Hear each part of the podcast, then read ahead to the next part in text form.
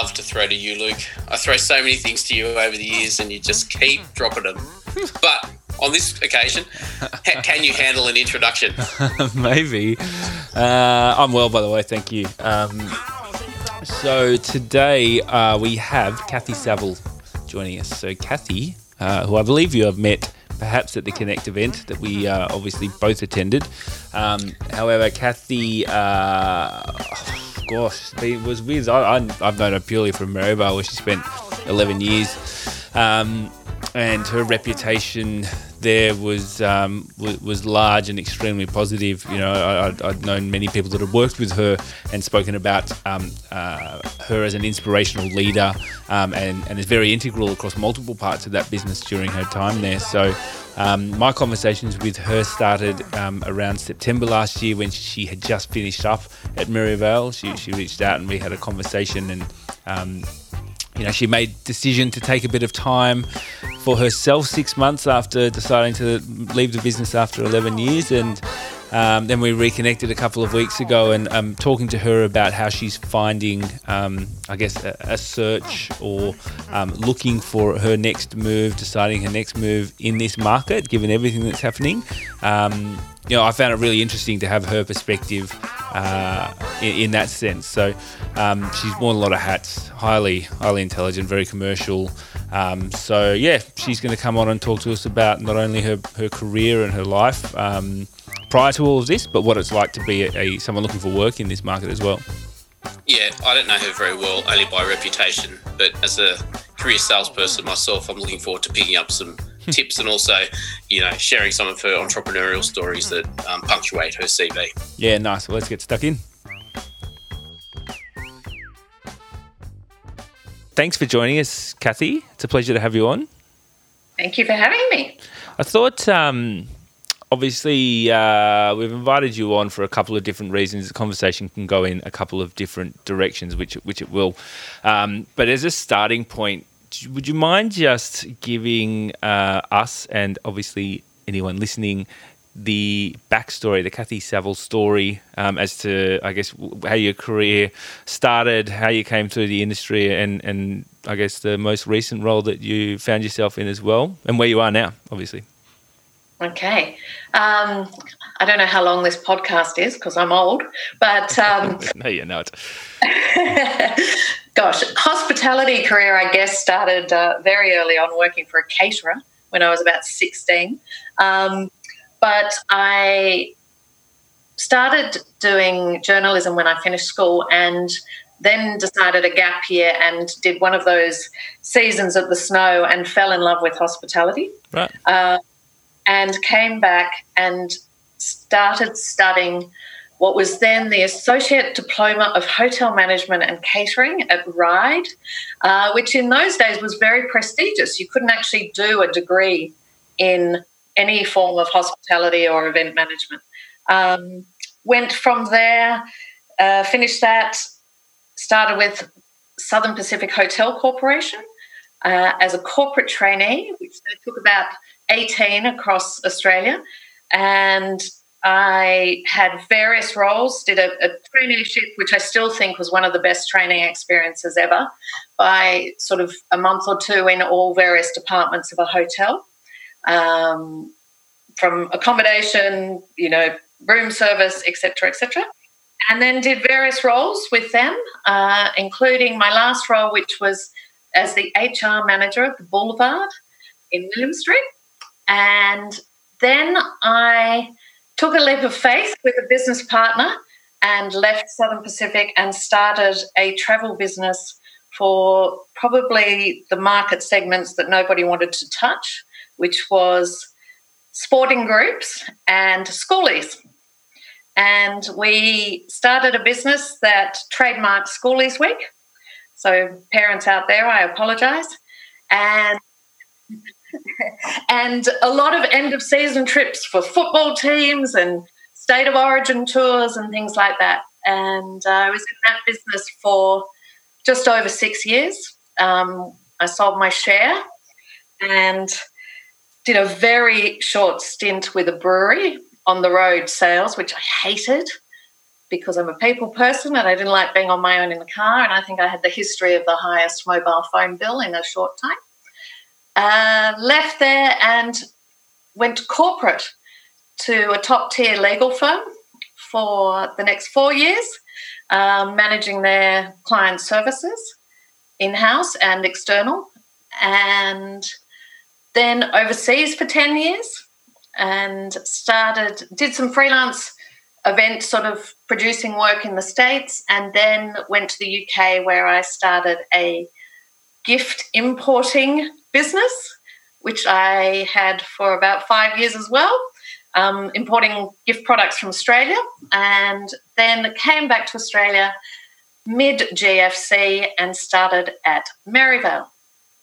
Uh, so I think that's about it. I'm sure I haven't missed any roles there want to hear about? Well, well, uh, let me just say that is uh, that makes you what I would describe as a weapon. What an incredible arsenal of experience and uh, learning, I guess, um, and you know, completing the picture. And I, I, I'd interject and say I think you may have actually helped by branding schoolies, right? Because at least then parents were able to understand what it was. Otherwise, there would have been all these other sorts of like misinformation around what was going on. But like, we knew exactly what schoolies was. So I think that's a great credit. But uh, yeah, it was it was an incredibly interesting time um, to. I mean, first of all, we started a travel business the year of the airline, the pilot strike. I mean, you know, we talk about crisis. That was a crisis as well, um, on a, a, much smaller um, uh, scale, of course, but changing a market perception of what schooling was, organising it. Um, we had 24 hour hotlines. We did outside broadcasts with um, Doug Mulray from Triple M.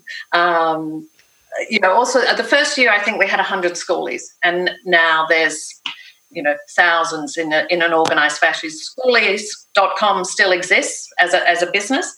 And the other side of the business, which was um, it started as called Sports Break, then became Break Free, and is now part of the Mantra Group. So um, from a very small idea, it became a big thing. Yeah, it's awesome. And and you can't just say you then entered Merivale because that obviously took up quite a period of time. I think were you there twelve years roughly? Is that correct? Uh, 11, 11. 11. Years, yeah. And I mean that's that's a pretty good chunk of time. What was the journey uh, or progression like through? I guess what you're focusing on within um, within that business. Yeah. So I started in a role as a, a part time business development manager um, which you know credit to Justin in in the middle of a GFC instead of retreating, it was what do we do differently, um, and I was in that role for about a year, and it was right at the time of Ivy opening, so 2008. Um, and after a year, my boss left. And so I said, right, let me at it. And I spent probably the next four years really um, building up the event side of the business for Merivale.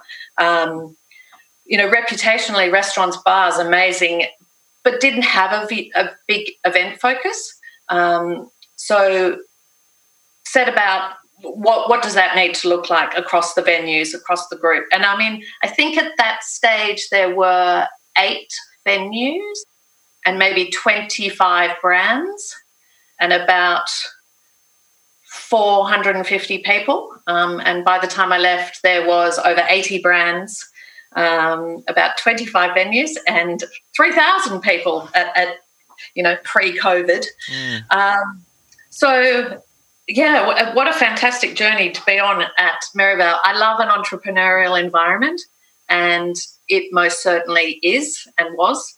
Um, so sort of approach that events business as really okay what what do we need to do? We had a fairly narrow client base um, so needed to diversify particularly starting in a gfc when the banking world retracted and uh, it wasn't quite entertaining they were the way they used to be. So and that was a real sweet spot for Merivale. So how do we how do we um, broaden that market, um, the relationships we needed to have, Tourism Australia, Business Events Sydney, Destination New South Wales, etc., etc.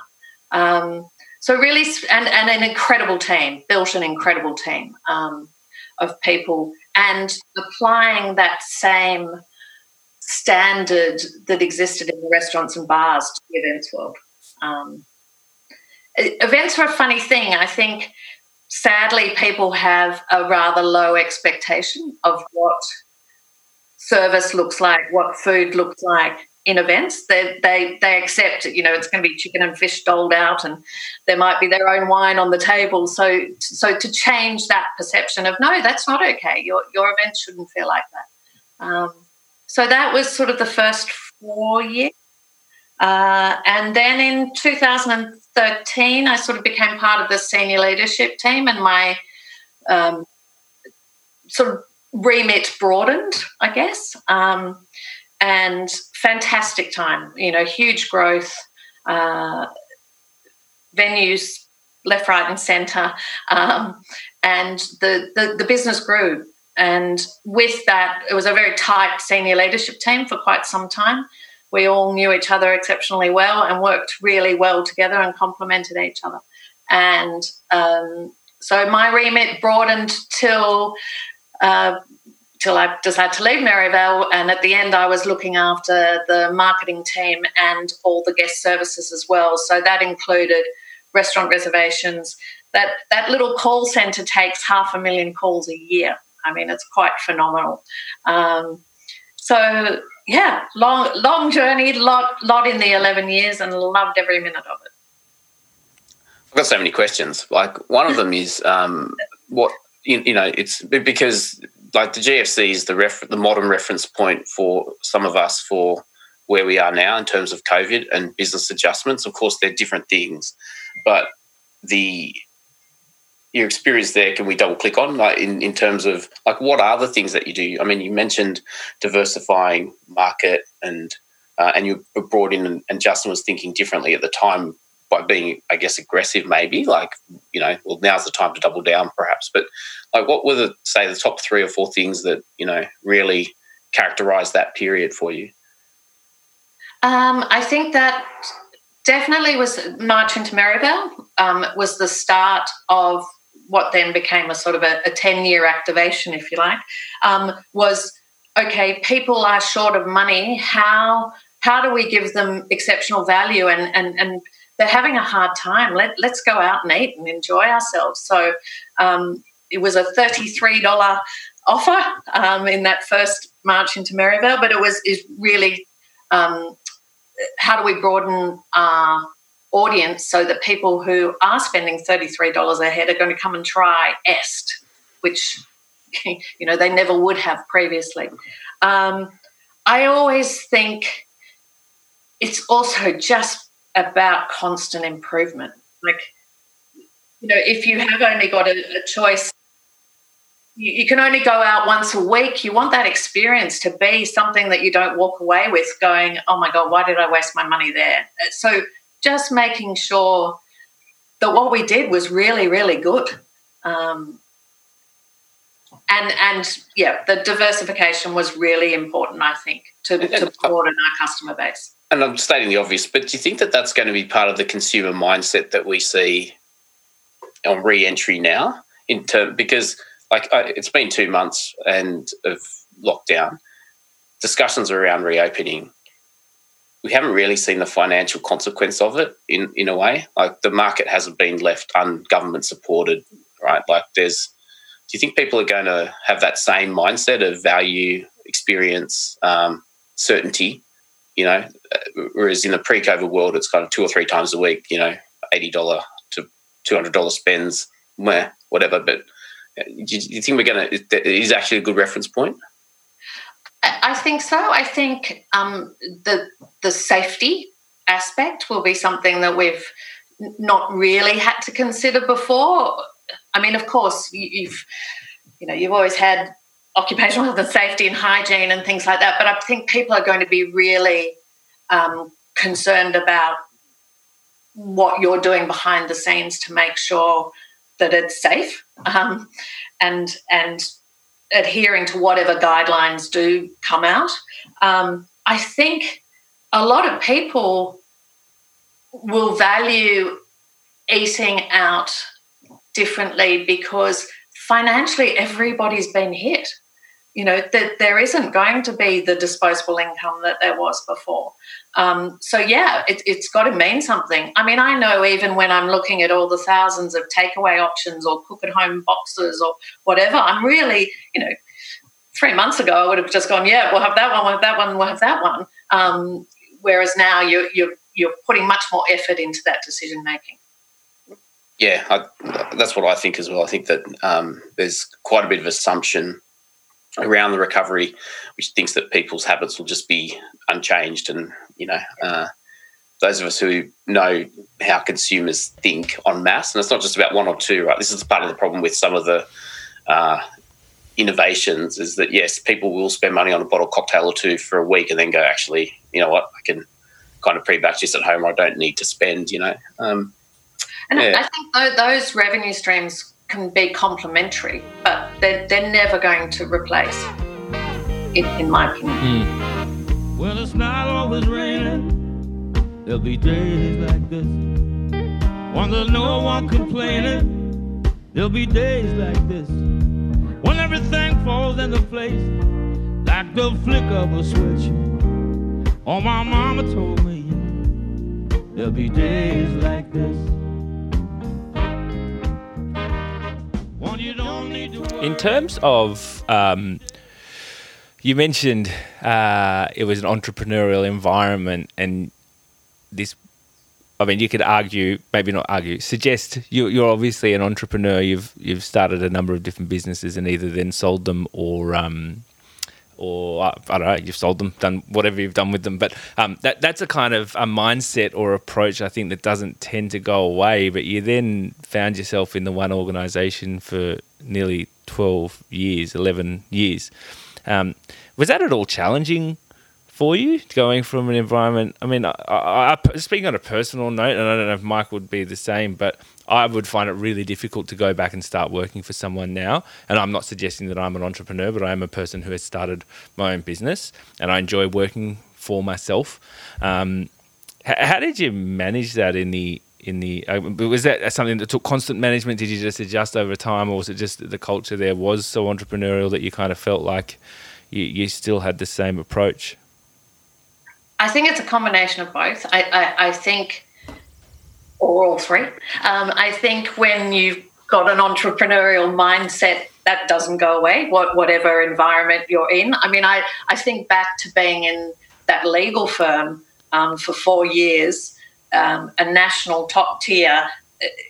You would not think, you know, run by 80 partners, etc. But I went in and went, hang on a minute, look at the way you're doing these things. And, and uh, so that entrepreneurial mindset can operate in whatever environment it is in, as long as the environment is accepting of that or allows you to be, if that makes sense. Mm. Um, so I think with with Merivale, uh, it's 100% encouraged.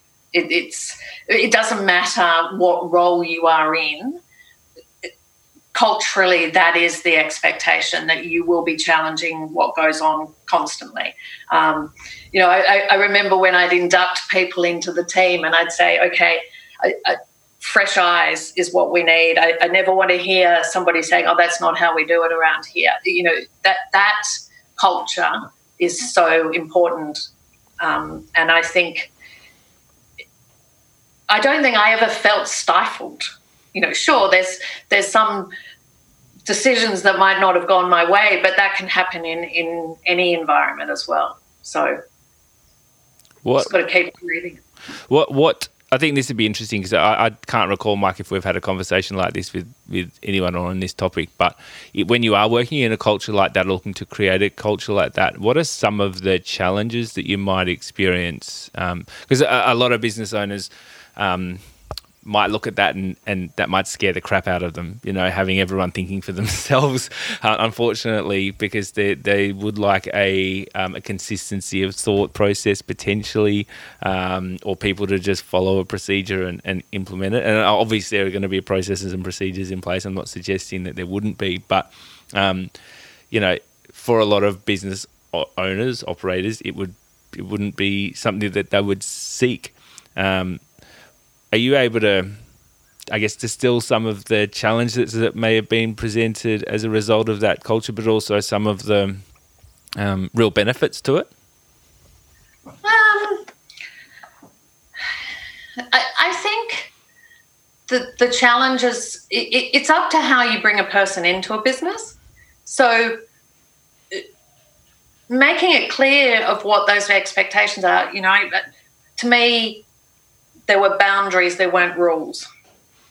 Okay, so um, that that's not to say you can go off on a completely different tangent, and um, but some of those some of those tangents are incredible, you know, and, and until you start thinking about them. So how do you how do you encourage that thinking? And it is making sure that you don't shut down ideas, etc. Um, you you you you create an environment where it's safe to be able to say, "Let's do this, let's try that," and and and um, what that can mean is sometimes slightly chaotic. You you can be going off on ten different areas, and actually, what's the impact of those ten? So you have to bring them back in and say, "Okay, we had ten amazing ideas." We can really only do two of them. What, what, what are we what are we going to agree on? Um, there's that disagree and commit um, approach too. So, um, but I think it's also about the team that you're in that you you trust that you can you can come up with a suggestion that it, you know in some organisations you might be scared to even have an idea. Um, I'm reading. Oh, I've forgotten the title of it, but it's Ruth Reichl who who was gourmet in the US, um, it's her book. Something about plums is the title. Um, but when she took over Gourmet magazine, and basically nobody had ever been allowed to voice their opinion, and that she was amazed at how how can a how can you go forward? How can you keep creating if if people can't contribute what their thoughts are? Makes sense. Hmm. Yeah, entirely. I think uh, I think the book's called "Save Me the Plums." If anyone's too keen on it, um, this is often sorry. This is uh, we're interviewing you, but I often find this my self help. So I'm going to throw some stuff around. But like one of the things that uh, I, I found in the current pandemic and migrating the team home um, is, I guess, challenging because people are trying to cling on to stuff they know. It's like the familiarity of systems and processes, um, which is just, I think, a safety concept, really. Um, um, and and then, but obviously, it's an opportunity to innovate right now. Like we, because we can rewrite the city, we can rewrite publishing, we can rewrite the future of events. We can, what does conferencing look like? All these kinds of questions, uh, and um, trying to find and strike the balance between pressure and opportunity and um, familiarity, uh, especially for you, you, know a business like ours, which has got reasonable amount of heritage, fifty plus years. So mm-hmm. there are ways of doing it, and I love how you expressed it. And I've for the last ten years said to people coming in, like if you think your job is to do today what you did yesterday, go and find another business because if you're media, if you don't evolve, you're dead.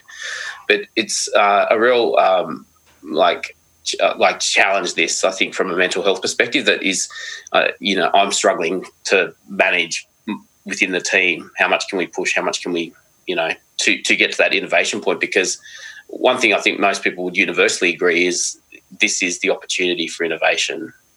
Yeah. Um, but managing that alongside safety is a, a challenge.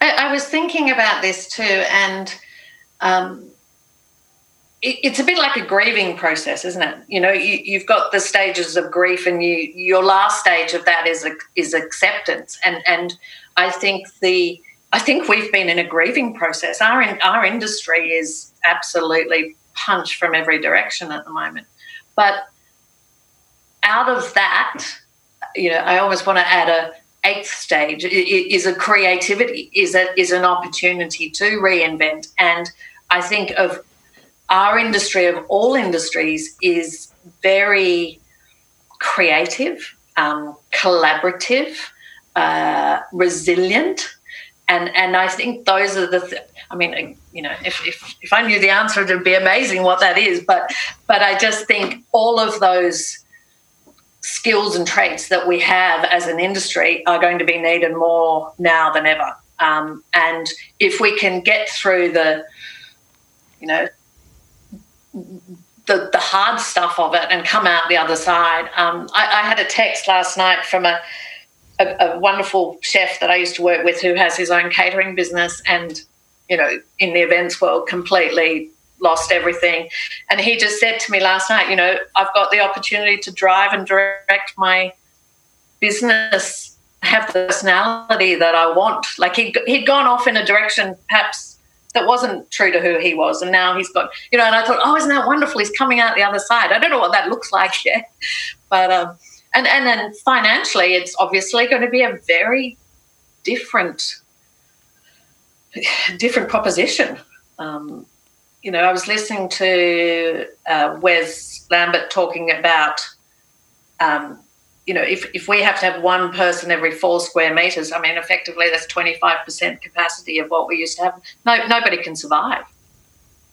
So. Yeah, that's just a note, you know, that's just a non starter, isn't it? That, like yeah. for hospitality generally. I, um, but, um, yeah, it's, yeah, I get, you know, there's all these competing, right at the moment, there's all these competing interests, isn't there, on and balancing the health debate with the economic debate to try to get this thing back on, on the road. But, um, you know, just it does the questions, and we've been on a number of these podcasts in the last little while, probably going off tangent from where we thought we'd go with this a bit. But the the, the problem is the fixed operating cost base um, of, of, hospitality businesses. What what about events though? Like it, it, because at least hospitality, there's been there's been takeaway.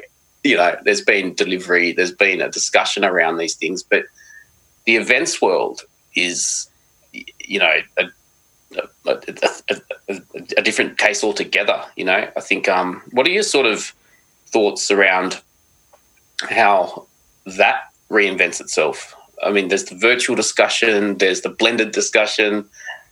I don't know. Well, tell us. Yeah, look, I, I don't know either, really. Um, I, I think the virtual is and hybrid is here to stay in a way. Um, but I think that you know suddenly we'll have display ads in the middle of our hybrid events. I don't know. You know how how is that going to work? Hopefully, think, hopefully, hopefully, exactly. I think. Um, you know the food and beverage and service proposition from an event perspective is really tough you know thankfully perhaps we won't ever see a buffet again um, Uh, you know, you, are not going to be passing around canapes. You're not going to be passing around drinks.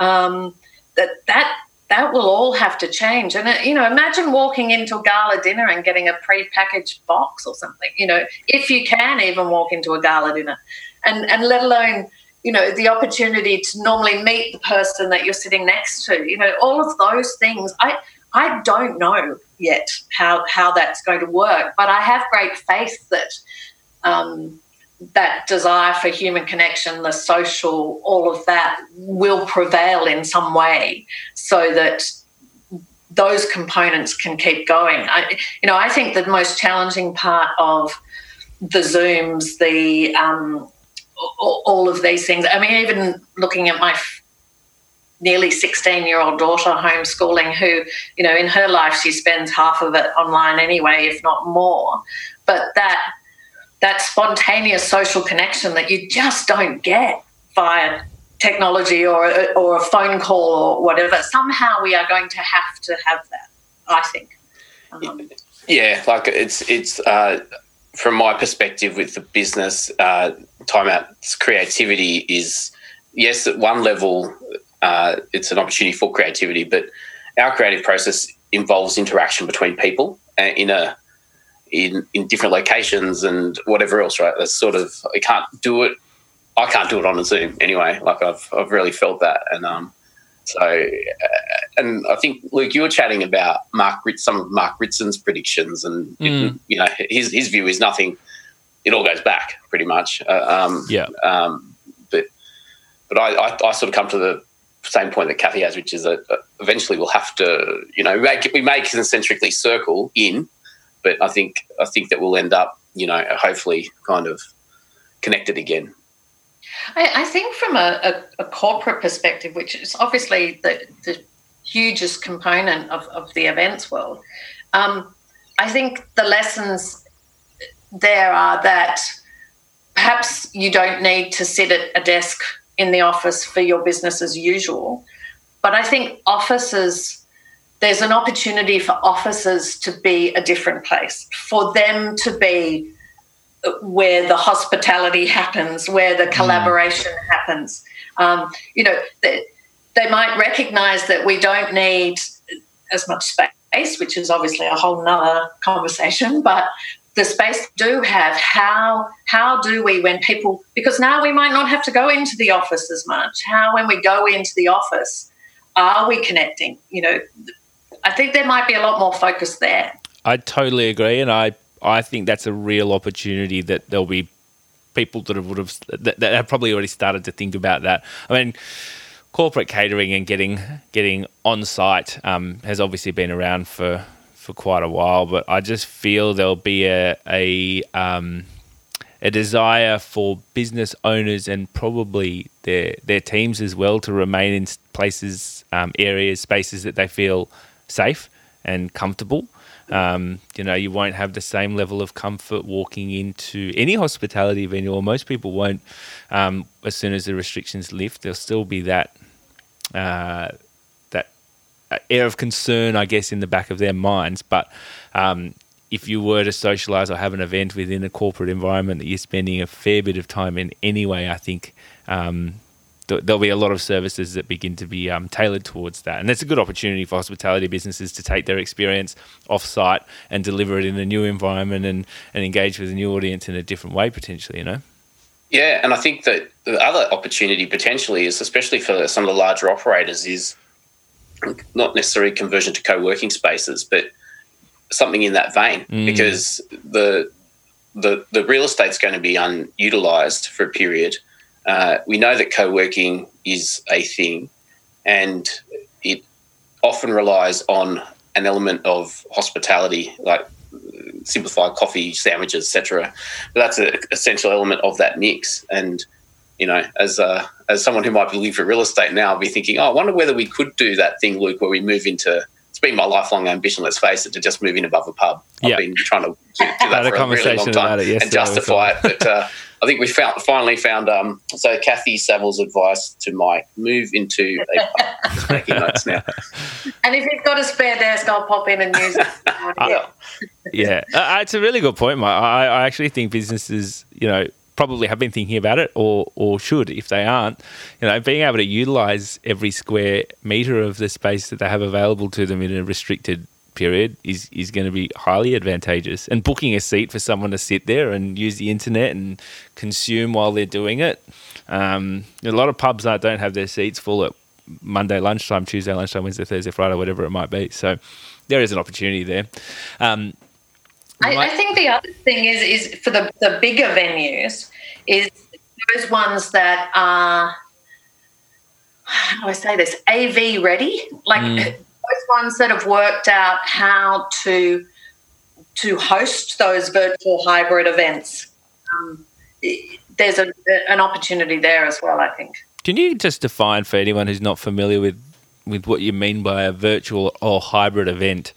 Um, So, yeah, uh, um, I think Michael called it blended, but you know, a, a virtual obviously is is online. Um, uh, News Corp did a, a virtual event last week, I think, mm, where um, when you logged on, it was as if you were arriving at a convention centre, and Right. then you're all standing around in the foyer, and then the doors opened, and it was like you were in the theatre, and in you went to the theatre, and then started the content. I mean, then there's a virtual event.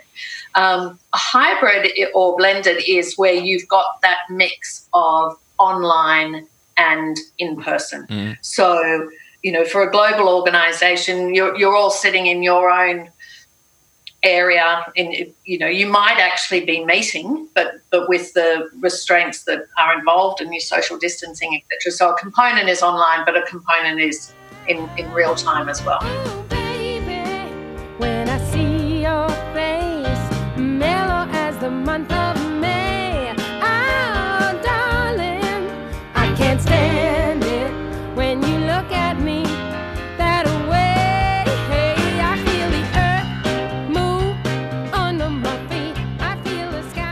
another part of the conversation, obviously, wanted to have that you, you, and I, I guess, instigated on the phone a couple of weeks ago. But um, you, you made the decision to to move on from Merivale last year and take a bit of yes. time, um, poorly timed time, we might retrospectively say. Um, but six months just to gather your thoughts and have a think about what did you wanted, what you wanted to do next. Is that correct? It is. It is. Um, yes, it was poorly timed.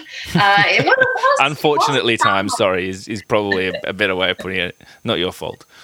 It was in some ways and some not. So, um, yes, I finished at um, Merivale at the end of September and probably should have detoxed for the next three months, but I didn't quite manage that. um, but uh, yeah, I, I sort of, the, guess, why make that decision? Um, 11 years, I I never wanted to become that person in a business where they're going, "Oh my God, is she still here?" Um, that that was important. I wasn't there. I, I felt um, I was contributing. I was I was very happy, but I also I love to learn, um, and I wanted to go somewhere and learn something new. I, w- I wanted to be challenged in a different way. Um, so that professionally, I felt if I didn't move then, I probably wouldn't. Um, and so that that really, and I wanted to go out in the right way. You know, um, that was really important to me. Um, personally, I, you know, my, as I said, my El, youngest daughter is 15, and I had been at Merivale since she was three, um, and you know, as we all know in hospitality, it's a 24 7 love, passion, and, and I have no fear of working like that again, but I just felt like I needed to sort of really focus some time on my family. Um, also, I'd had way too much pork belly and Chardonnay over those times. I needed to shift some kilos and start putting some fitness in my world. Um, and I also felt strongly about giving back in some way. Me Nichols, uh, who is probably most famous at the moment for having the wedding that 45 people got COVID at, which is um, very disappointing for him and for all of those. But uh, he runs a foundation called Beard Season, which is about the early detection of melanoma. So I have joined that as a board member. Um, so that was sort of ticking off those objectives. And then I was coming out of my self imposed hibernation in February uh, and having some great conversations of a, a variety of, of um, disciplines, I guess. Um, people performance, uh, alcohol companies, etc. When when COVID happened, so back into my self-imposed, now not self-imposed hibernation. What about the legal sector? I've got to ask. I'm an ex-lawyer. I used to be at Allen, so I I can really see a Rob, you probably wouldn't ever want to do this, but like I could just imagine you as being an ass kicking CEO of a, a, new thinking law firm that brought hmm. good hospitality and customer service and life into what is otherwise a relatively dull area. it, it's not somewhere I'd thought of, but uh...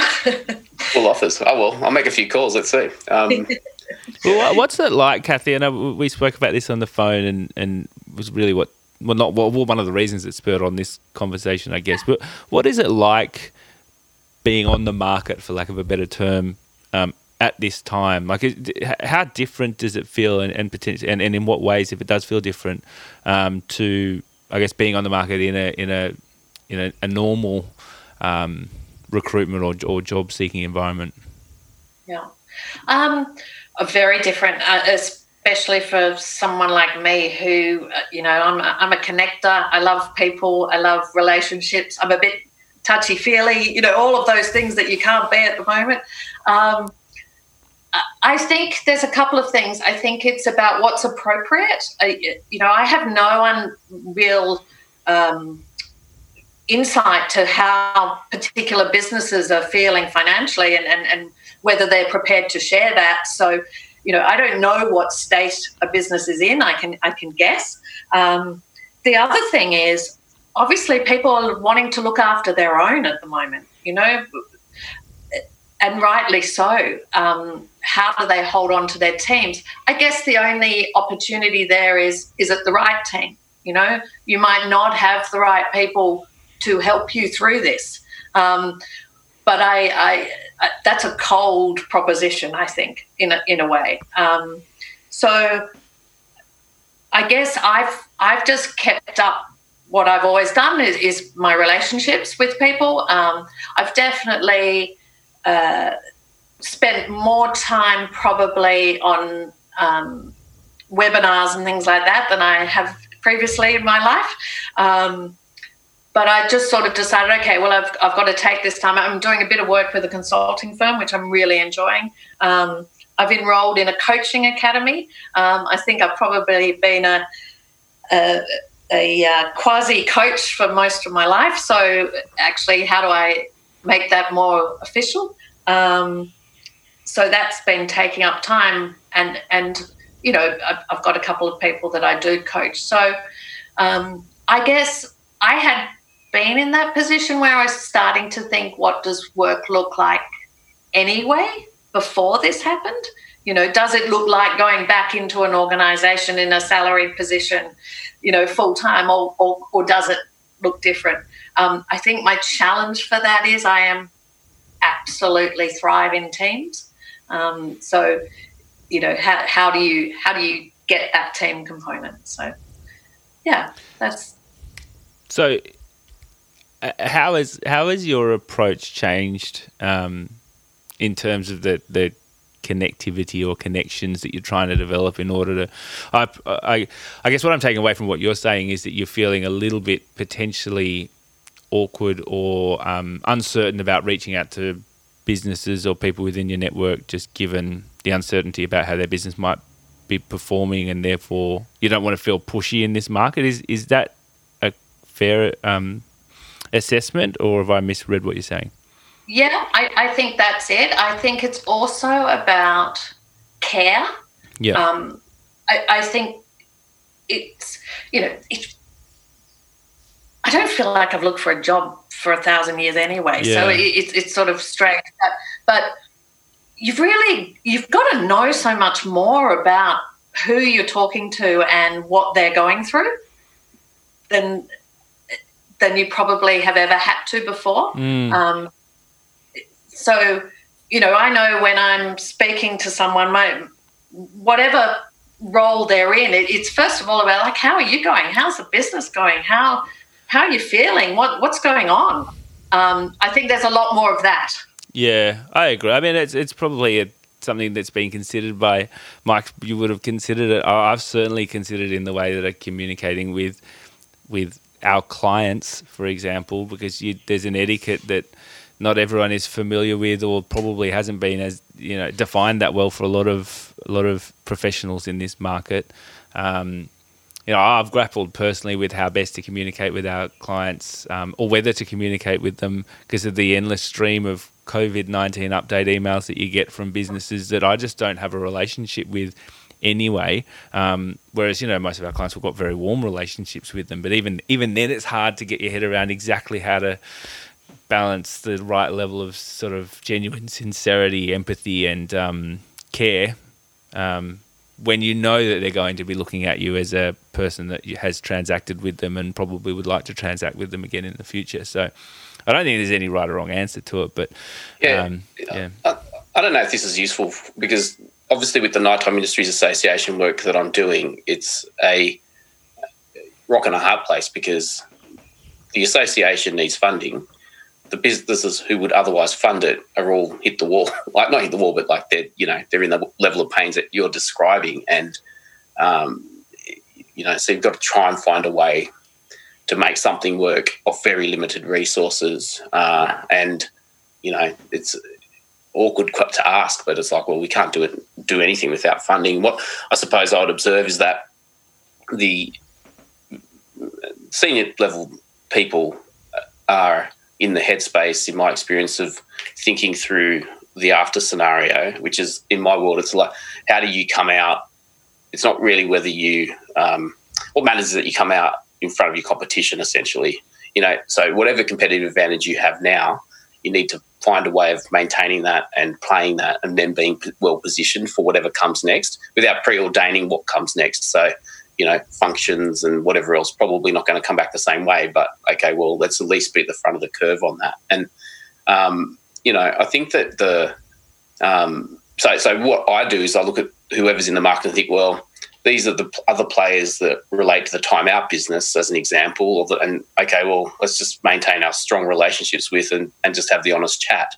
Different context because it's not necessarily seeking an employment opportunity but for us it's an advertising revenue opportunity essentially. Um, and then of course like i think that the the maybe somewhat untapped area is really around government um, because government need people to lead it out of this situation. Like government can only set the um, parameters, but doesn't know how to make industry work best to deliver on an economic recovery. And so, you know, that's where um, it would not necessarily be a traditional way of uh, thinking about it, but it, from a region perspective, that's all that's going to matter. New South Wales needs to come out ahead of Victoria and Queensland if you're the Premier, and Australia needs to come out ahead of New Zealand and Singapore and whatever else if you're the prime minister. So there's, I think, um, you know, a, a, couple of perspectives that you know you can look at this and think, well, and I think that there's very much phases from as an organisation. One is right crisis management and safety. Now we're in this period of okay, let's just try and work out WTF, right? But and this is going to be different in every everyone's business. But what you know is that the skills that you had before need to be adapted to what you know you're going to need on the other side. It's not going. It's not going to be the same for the for 12 months, right? So there is going to be this gap, and as an employer, I think, well, I'm going to need to find a way of bridging that in some case. Do we have the skills that we're going to need? Like what other what things are missing to meet the new market? How do we run events in in a in a world where there are you know how, do, how does our bar awards exist? Well what does it now need to look like etc and do we have the skills to deliver on that? So i think that kind of um, entrepreneurial behavior is is that's what's going to differentiate businesses on the other side right? Like that's the key to it you know? So uh, um, and i also think it's about how you've behaved in this time to some extent um, you know, so to your point, Luke, about the, the thousands of COVID communications that you're getting from people you've got no relationship with, haven't done, etc. Mm. You know, are they seen as opportunistic? Are they annoying? Or you know, what do you feel about them versus eh, somebody who's just actually from a, a client point of view? If you're looking after them, and that might not be financially, that mm. that might just be the right empathy at the right time, the whatever. To me, they're the things that people will remember on the other side. Yeah, agreed.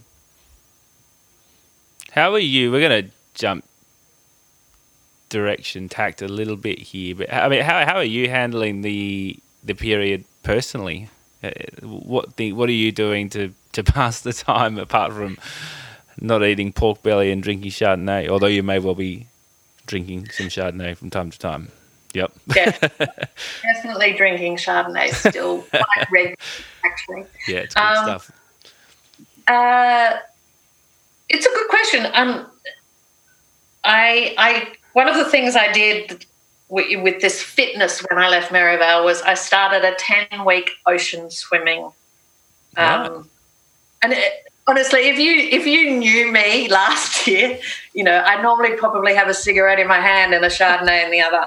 Um, so it's my kind of style. I started. I just went completely the opposite. And I that is my new addiction is ocean swimming. Um, so I am swimming every morning practically still, um, and it, it, it's become a thing. And it's so meditative, you know. It, it's it really gives you a good time to think and and um, yeah, maybe I, I become the new poster person for women in their 50s. No. Um, where are so, you? Tell us what kind of stats have you got? How far are you swimming and, and where are you oh, typically oh doing it? It's not massive. I mean, like a couple of Ks, but you That's know, the, the first time I got in the pool, I couldn't even do 50 meters without stopping. It's yeah, it's amazing how I started doing triathlons a couple of years ago, and, and the swim part of it for me was the hardest to get uh, momentum with. But do you find it's one of those things where you just go from doing sort of 50 meters to 200 to like 2Ks pretty quickly? Yes. Yeah. Yes. Yeah, absolutely. Um, and oh, I just think from a mental health point of view, it, has been a wonderful thing to have that outlet. Um, I, luckily, as I say, I've been doing a, a, little bit of work with a consultancy business, which has been wonderful. I need to, I need to be using my brain and um, uh, thinking. I, I, mean, I. It's interesting. I have not worked in that space before, mm. so to be doing that remotely um, because I, I to Michael's point about needing people around and how he brainstorms and all of those sorts of things, I, I find that challenging to do remotely, um, but I'm learning. Yep. Um, and then, as I say, I've, I've enrolled in the six months um, coaching academy, which is something I've been looking at for such a long time. So, and then I have a really neat linen cupboard now. My is everything is labelled. Um, and I love to cook anyway, so quite quite a lot of that. So a combination, yeah. Nice. Um, do you take this opportunity if you want you've obviously been through your self your self-imposed six month hibernation. There may be people listening to this, so give yourself a plug um, on a personal or professional level, or, or, or, just to find you know what what realizations you came to on the back of that um, hibernation period is to if there were any. You know, if you've got clarity around where you're wanting to go or what kind of opportunities you're looking for. Do you think? Um, it's been interesting preparing for today. Um, I, I, sort of forgot how many um, life changing events I've been through, if that makes sense. Um, you know, I'd forgotten about that airline strike the year we started a travel business. Um, I'd forgotten about the GFC. Um, so I, I, think a really good understanding of, of resilience is such a thrown around word, but but you know whatever the situation, crisis has two sides, right? A challenge and an opportunity. Um, I will always focus on the opportunity. So, and I do that regardless of whether it's a crisis or not. And and my two things that I'm passionate about is um, opportunity and people, and and how you pull those two things together. Um, and I sometimes you. You know, you've employed someone for a specific thing, and then as you get to really understand them, and you go, actually, there's something they bring that really fits with something we've been thinking about over here. How do we make that happen, or or vice versa? Um, that's the stuff I'm passionate about. Uh, yeah, and whether whether we call that leadership, people development, I don't know. I don't know what we call it. Um, it's funny when you know when you're in hospitality, you're in sales. I don't know. I'm in business. I, I just love business yeah, go. well, I think your your career has been punctuated by by these yeah crisis. I don't know what you call it, but like changing environments, really. Like, and uh, um, obviously you've flourished in that in that in that change. So, um, you know, we would totally wish you the best of of luck with with the search, and um, and uh, it's been such a great. Le- I can see why you would make such a great coach. You, it's just been great listening to you, you speak and. Um, and, and, and learning during this podcast, which is just how we like it. Well,